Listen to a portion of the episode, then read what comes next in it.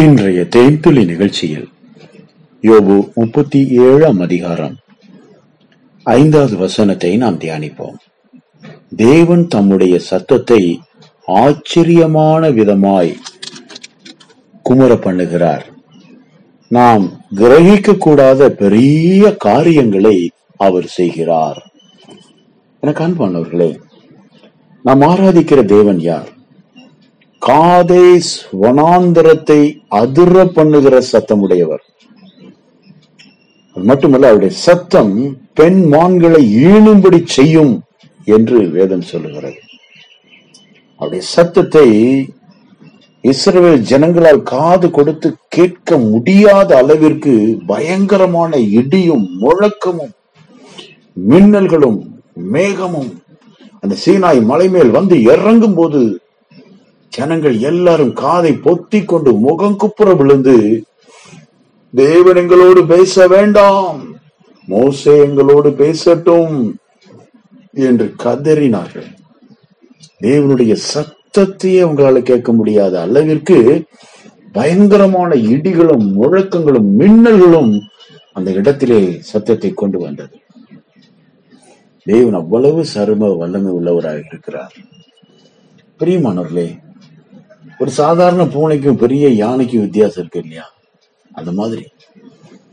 தேவன் அவர் மகா பெரிய தேவன் சர்வ வல்லமை உள்ள தேவன் சகலத்தையும் உண்டாக்கின தேவன் அவ்வளவு பெரிய தேவன் வந்து பேசுறாரு. சாதாரணமா மழை பெய்யும் போது இந்த இடி மின்னல்கள்லாம் வரும்போது வீட்டுல இருக்கிற ஜன்னல் எல்லாம் அதிரும்.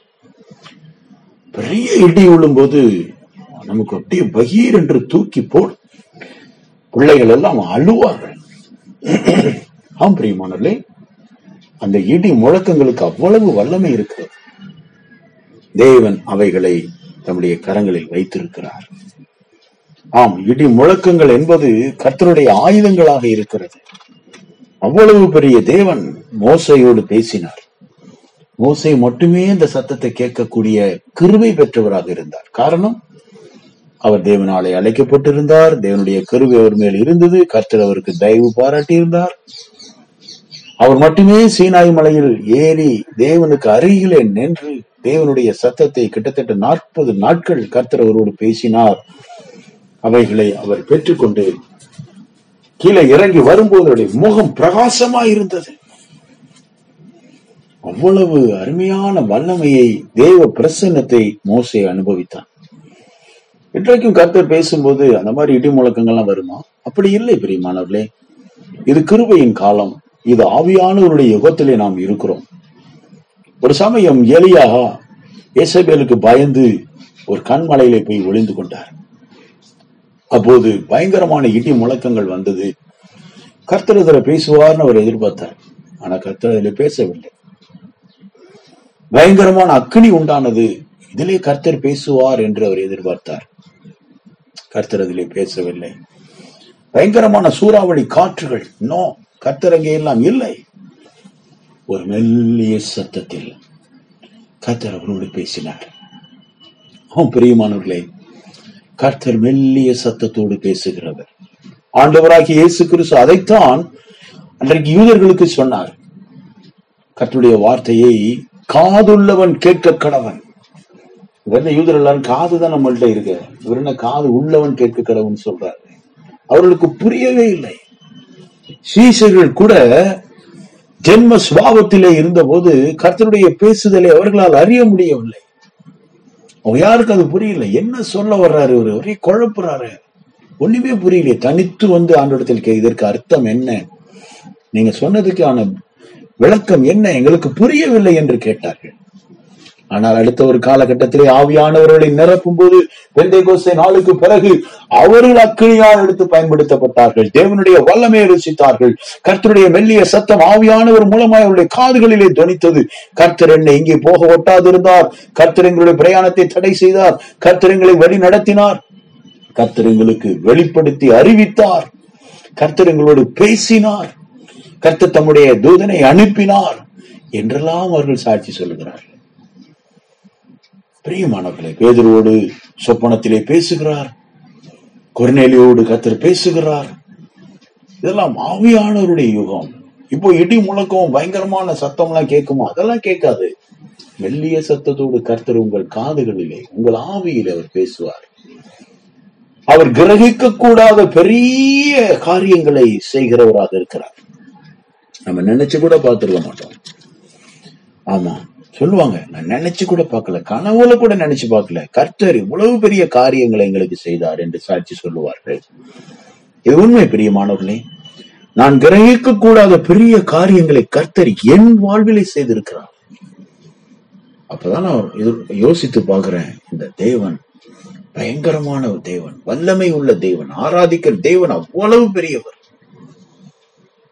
ஆபரகம் ஒரு காலகட்டத்திலே தேவனுக்கு கீழ்ப்படியாமல் இருந்த போது தேவன் அவனோடு பேசினார்.